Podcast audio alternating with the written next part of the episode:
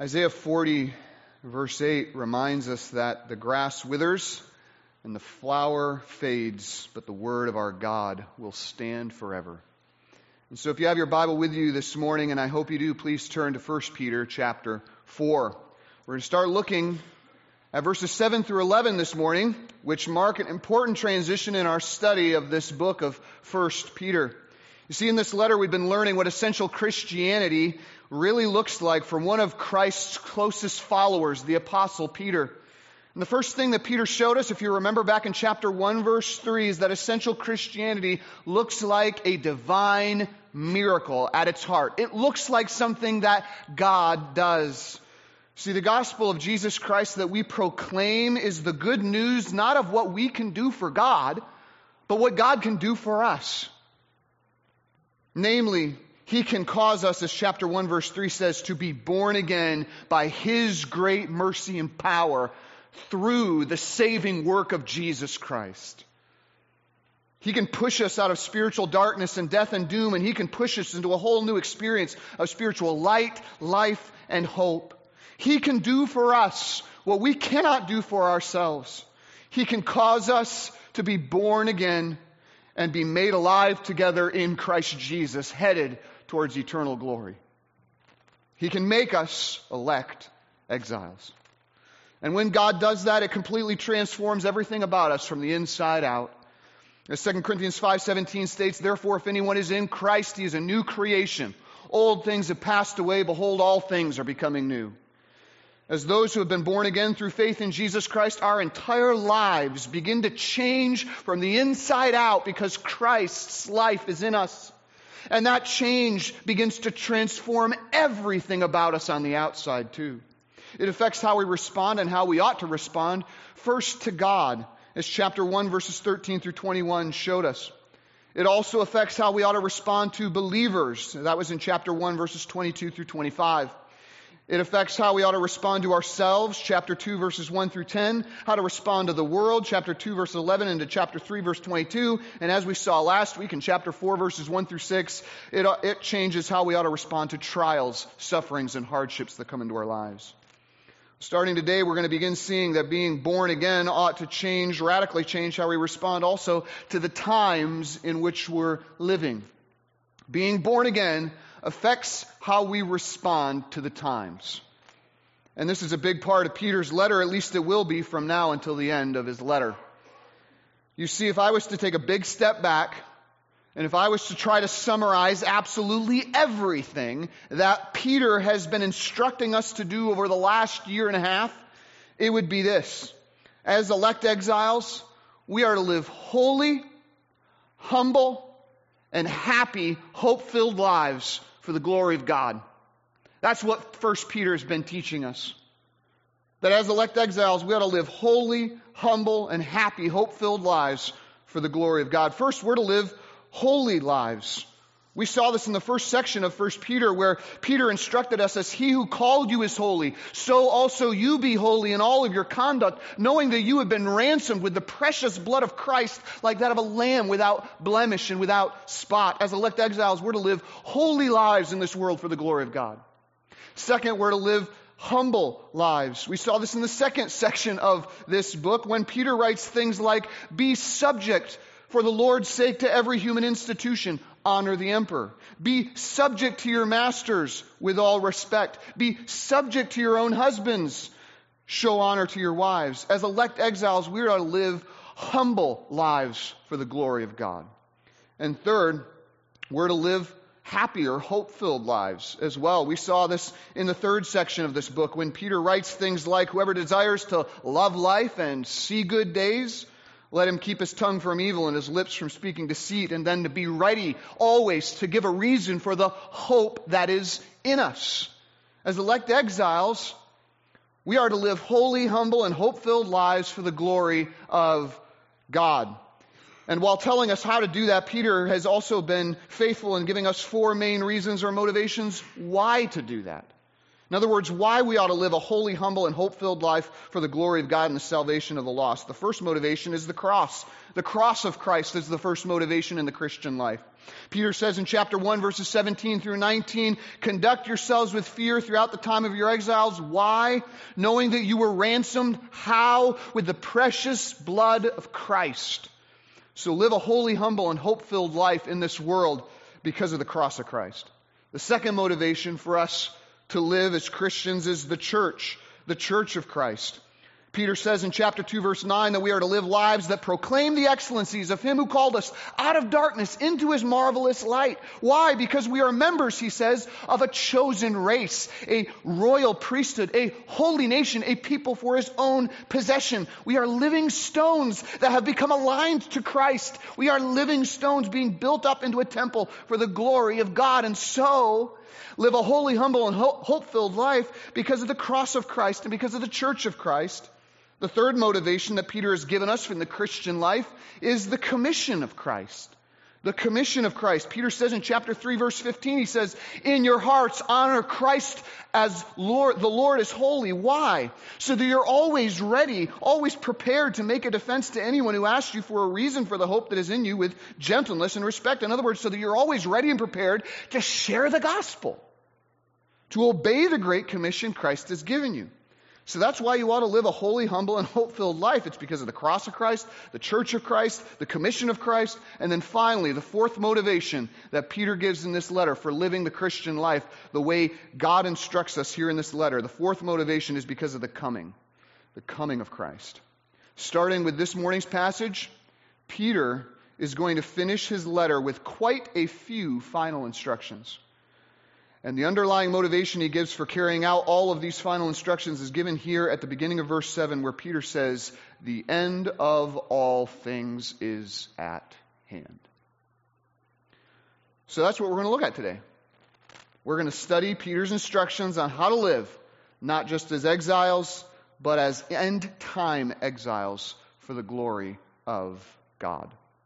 As believers who are living at a time and when the end of all things is at hand, how ought we to live? And there are three ways that Peter says that we are to live in light of the times that we are living in. Three ways that we are to live as end time exiles. And that is first, we are to have an end times awareness. You are to be aware of the time that you're living in. That's at the very beginning of verse 7. Second, we are to have an end times attitude. That is at the end of verse 7 into the beginning of verse 11. And that constitutes the majority of our passage. And then third, we are to have an end times aim. And that's at the end of verse 11. So if we're going to live in this world for the glory of God, then that means that we have to look at this idea of time completely different than the rest of the world. We don't look at time as cyclical, like those in the East.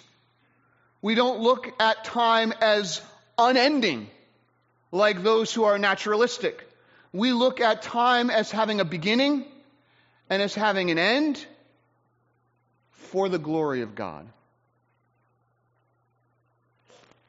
Being born again means we look even differently at the times in which we're living. If we're going to live in this world for the glory of God, we need to respond rightly to the times that we're living in by living as end times exiles. Have an end times awareness. The end of all things is at hand. Have an end times attitude of being serious in prayer, we're going to see, substantive in love and spirited in service, and have an end times aim to glorify God and to manifest His power in absolutely everything we do. And this is how we live as end time exiles for the glory of God. So, with that in mind, if you're able, Please stand with me out of reverence for the Word of God as I read our passage this morning from 1 Peter chapter 4, verses 7 through 11. The Apostle Peter, and the inspiration of the Holy Spirit, writes these words to us today. The end of all things is at hand. Therefore, be self controlled and sober minded for the sake of your prayers. Above all, keep loving one another earnestly, since love covers a multitude of sins. Show hospitality to one another without grumbling. As each has received a gift, use it to serve one another as good stewards of God's varied grace. Whoever speaks as one who speaks oracles of God. Whoever serves as one who serves by the strength that God supplies, in order that in everything God may be glorified through Jesus Christ. To him belong glory and dominion forever and ever. Amen. This is the word of God which guards our ways and keeps them pure in the sight of our Lord. Let's pray. Father, we thank you so much for your word this morning. Thank you that it breaks through the chaos and the confusion of this world. And it reminds us of the times that you have called on us to live in. Father, help us not to dismiss this passage. Help us to embrace it wholeheartedly by faith so that we would live at such a time as this for the glory and honor of Jesus, our Lord and Savior. We ask this in Jesus' name. Amen. You may be seated. So Peter says, if you and I are going to live a holy, a humble, and a hope filled life for the glory of God here on earth, then that means we've got to first be struck and be possessed with an end times awareness. Peter says at the beginning of verse 7 the end of all things is at hand. Now, if that phraseology seems to strike you as a bit extreme and archaic and bizarre for a pulpit in a church and maybe more suited for some poster out on the street corner, I get it. Because of the influence of individuals like Camping and Cahn and Gaines and others who have made people jump every time there's a red moon in the sky, mainstream evangelicalism has almost entirely avoided for the last 10 to 15 years the subject of eschatology, that is, of end times. There's been so much abuse and misuse of Scripture that many Christians today who have neglected its study out of the rightly recognized, often unbiblical divisiveness of the subject and of the past now don't often think about the return of the Lord at all. We've steered away from one error, I would contend, only to drive right off into the ditch of another.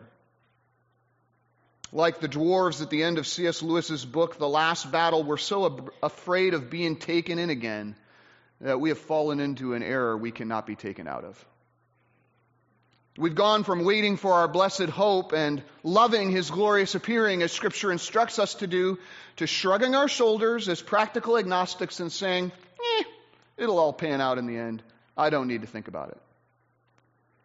Well, Peter blows up that agnostic approach to the return of the Lord quite frankly here in verse 7. And he thrusts to the forefront of our minds a biblical awareness that all of us as elect exiles are to be constantly living on, under. And that awareness is this the end of all things is at hand. Now, I know you're thinking at this point, okay, Pastor, this is where you start telling me that Peter really doesn't mean what he's saying here, and like Star Wars, it's only true from a certain point of view. I'm not going to. It's the lies of scoffers, I would remind you, who are saying all things will continue just as they have been since the beginning of creation, according to 2 Peter 2, verse 4. And I don't think that belongs in a church at all. Such a view is not true. Believer, I would encourage you not to be captivated by such a deception. Don't live under that lie, live under the truth. And this is the truth because this is what Peter says under the inspiration of the Holy Spirit into something that all of you need to be aware of this morning. If we're going to live in this world for the glory of God and be motivated to reach the lost around us, the end of all things is at hand. And that is just as true as the sky is blue. The end of all things is at hand. And if you can't wholeheartedly, as a believer this morning, because of your own theologies that you built up, not be able to say strongly amen to that, you might want to re examine your theology.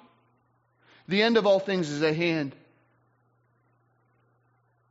This is what Peter says. And by speaking of, by the way, the end of all things here, Peter isn't describing the destruction of all things or the termination of all things.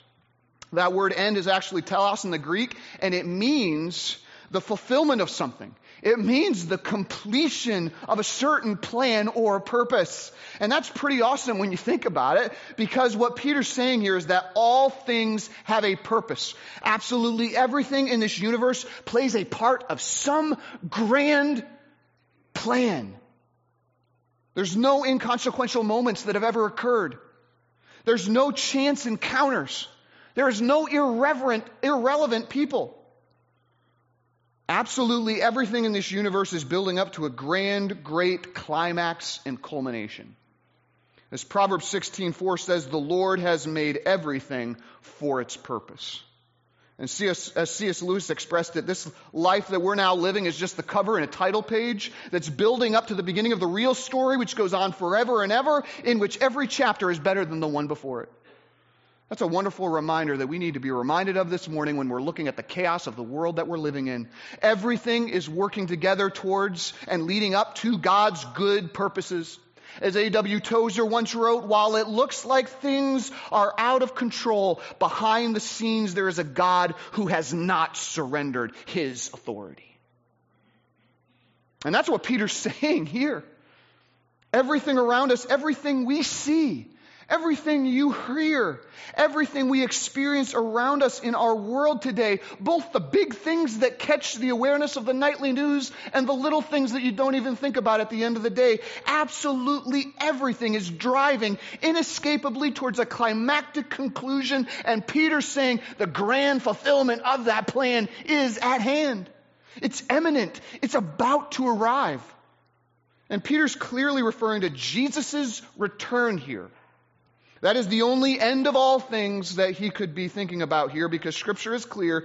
Jesus is the only one who brings about fulfillment in anything and in all things. He's the only one.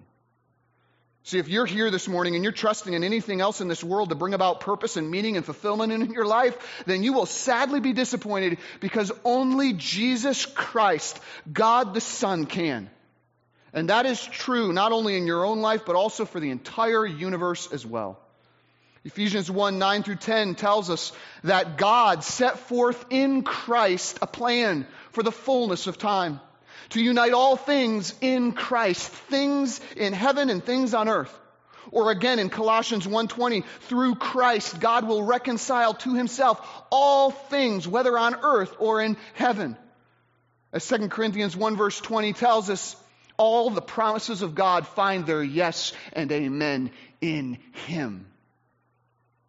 In fact, Revelation 5, 1 through 5 reveals this very moment that Peter's referring to here when we, and, and in Revelation chapter 5, verses 1 through 5, what we see is we see Jesus walk up to the throne of heaven and he takes the, he takes hold of the title deed of the universe right out of him who is seated on the throne. And by breaking its seals, he brings all of history's timelines to a dramatic conclusion. That is what the book of Revelation is all about. It's awesome. If you haven't read the book of Revelation lately, you really should do it. Don't be scared of it. It is given for your edification, for your blessing. Peter told us last week in verse 5 that Jesus is ready to do that. He is ready. James 5 verse 9 says he is standing at the door. And now in verse 7, Peter's saying, brothers and sisters, that moment is at hand. It's just around the corner. It's just about to arrive. Now, for many of you, you will probably hear that and immediately think, okay, Peter, I get it. That's motivating and all that, but the end of all things is at hand. It's been nearly 2,000 years. Isn't that a little overstating things? And I want you to know that no, it's not. especially when you consider within what era those past 2,000 years have passed. Listen to 1 John 2.18. Astonishing verse. In 1 John 2.18, the Apostle John writes these words, Children, it is the last hour. In other words, when the Apostle John wrote the book of 1 John nearly 2,000 years ago, the last hour had already begun. It began, in fact, the moment that Jesus died. I mean, have you ever never wondered why all these end time signs showed up at the very moment of Jesus' death on the cross? When Jesus died, we're told in Luke 23, verses 44 through 45, that just as it was reaching its full strength, the sun's light suddenly failed, and the whole land of Israel was struck and covered in darkness. We're told in Matthew 27, 51 through 53, that there was a great earthquake that took place in Judea, and then there was even a resurrection from the dead around Jerusalem of people coming up out of their graves. Now, all of those were, I need to admit, they are limited signs, right? They weren't global ones like the ones that are described in Joel, Amos, Zephaniah, and Revelation. There wasn't a worldwide darkness. There wasn't a worldwide earthquake. There wasn't a worldwide resurrection from the dead, as there will be one day. But those were still end time signs nonetheless, unmistakable. And what was God trying to communicate in that moment? He was communicating that Jesus' death inaugurated the era of the last days. To put it in more biblical language, those signs during Jesus' death was the first contraction that ushered in the last days. Ladies and gentlemen, we are end time exiles. And since Christ's death, those contractions, those labor pangs, as Jesus uses the term in Matthew 24, verse 8, have been steadily increasing in intensity, severity, and rapidity for nearly 2,000 years until today. Take a look around you. If you put your ear to the Bible and then you look around at the world, you'll see the labor pangs all around. We're living in the last days of the last days. We can truly say the end of all things is at hand. And I would contend not only in relation to Jesus' death, but in Israel becoming a nation less than one generation ago, which according to Ezekiel 38, 8 and 16 would happen after many years in the last days of the last years. And frankly, we can say that just by looking at the state of the world that we're living in. Whether we look backwards, forwards, around us, when we look at Scripture, we must come to the same conclusion that Peter does here. That we are closer now to the return of Christ than we ever have been and that we are closer to, that we are living closer to the return of Jesus than any generation who has ever lived.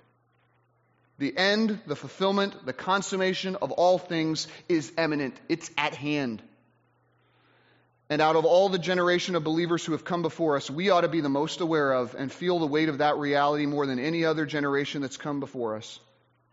Including Peter's original audience, we've had 2,000 years of pressure building up. We ought to, out of all generations, be looking for our blessed hope, the glorious appearing of our great God and Savior, Jesus Christ.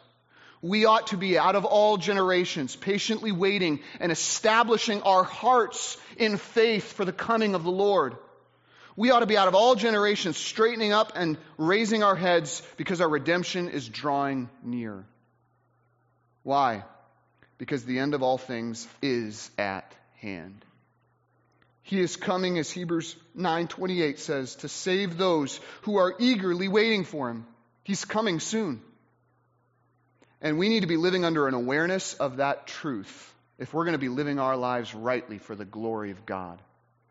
If you're not living under an awareness of that truth, then you're not living the Christian life as God designed you to be. Now, what does it look like to do that? To live like an end time exile who's aware of the time in which we live. Well, that's what the next section of this passage is all about. And I didn't have time to cover it this morning. so come back next week. No. But until then, let me tell you this morning, in advance for next week, what it doesn't look like. Okay? So here's what it doesn't look like it doesn't look like quitting your job, selling your house, putting on your PJs and going to sit up at the top of the mountain waiting for Jesus to come back sometime. Okay? That's not what it looks like to live as an elect time, as an end time exile. No, think about it. How ought we to think about the return of Christ? We ought to think about it in this way that we are headed to a climax. That scripture tells us the end of all things is going to bring all things where? To the feet of Jesus. All the timelines of history are going to bow down to him. Philippians 3:21 tells us that he's going to subject all things to himself. And 1 Corinthians 15:27 tells us that God is going to put all things underneath his feet. Well, listen, if this is where all things are heading, then is that where we should be putting all of our time and energy into now? Yes. Surrendered to the will and wonder of Jesus, no matter the cost. I want you to consider that if every knee will bow and every tongue will confess that Jesus Christ is Lord someday to the glory of God the Father, then shouldn't that be what we're confessing right now? To our family members and to our friends, to our classmates and our coworkers, that Jesus Christ is Lord to the glory of God the Father? If this is how all of us will be one day before Christ, then this is how we ought to be living right now. If this is how all time will one day be redeemed, then isn't this how my time should be redeemed right now? Focused on the person and purposes of Jesus. Brothers and sisters, being aware that the end of all things is at hand does not call us to disengage from our world as some people would wrongly assume. It calls on us to engage in our world for the glory of God and for the cause of the gospel. It motivates us to keep our lamps burning, to keep our, zeal hot, to keep our focus sharp, to keep our lives pure, and to keep our love warm. Beloved, we are going to look at specifics next week, but I want to leave you with this. This thought. How should the thought that Christ's return is at hand affect how I'm living over this next week. How should it affect first your repentance? From sin and from vain interests. Is that really what you want to be found out doing when the Lord returns? How should it affect your diligence and your devotion to Jesus Christ right now? Or would you want to be found focused on lesser things when He returns? How should it affect your focus in relationships and your courage in evangelism? Or would you want to be found retreating from the testimony of the gospel in the lives of those you love the most when Christ returns? How should it affect your dreams and your decisions, your attitudes and ambitions right now? Because it needs to. As 1 John 3 3 states, everyone who hopes in him purifies himself, even as he is pure.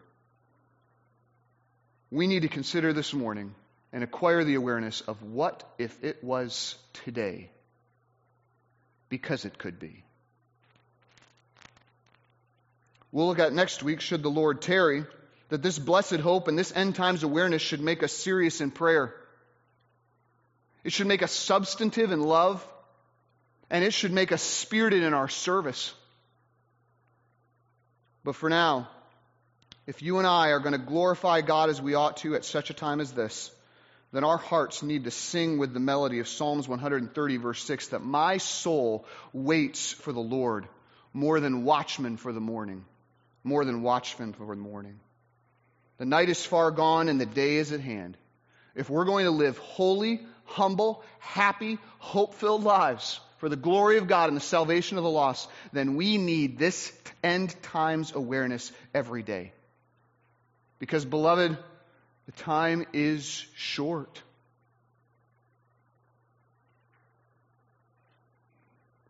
The Lord is coming.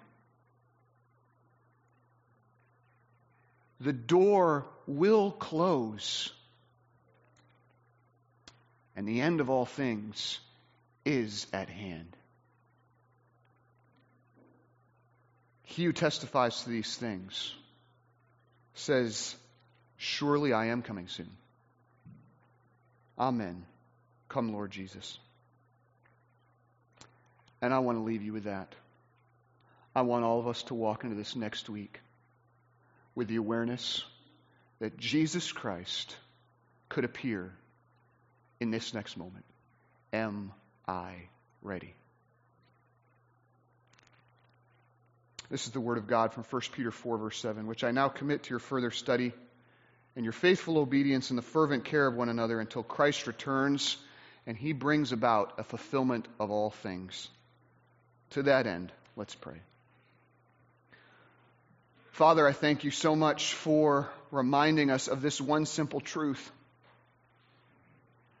Father, I know that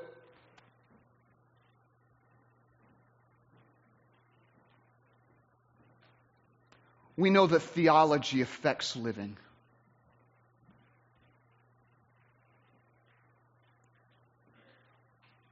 And Father, we know that to hope in the return of Christ causes us to be, to pursue holiness.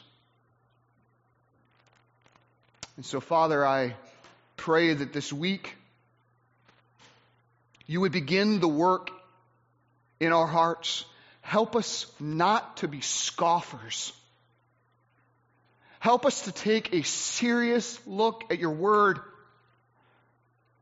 to take a serious look at your world and to come to the conclusion that the end of all things is at hand. And help us, Father, from that motivation, seek to bring everything beneath the feet of the coming Lord Jesus Christ. Father, there are sins that right now your people need to kill at the feet of Jesus Christ. There are priorities and dreams and idols that your people need to defeat and to cast down before the feet of Jesus. There are tasks and priorities that we must give ourselves as Christ has instructed us to.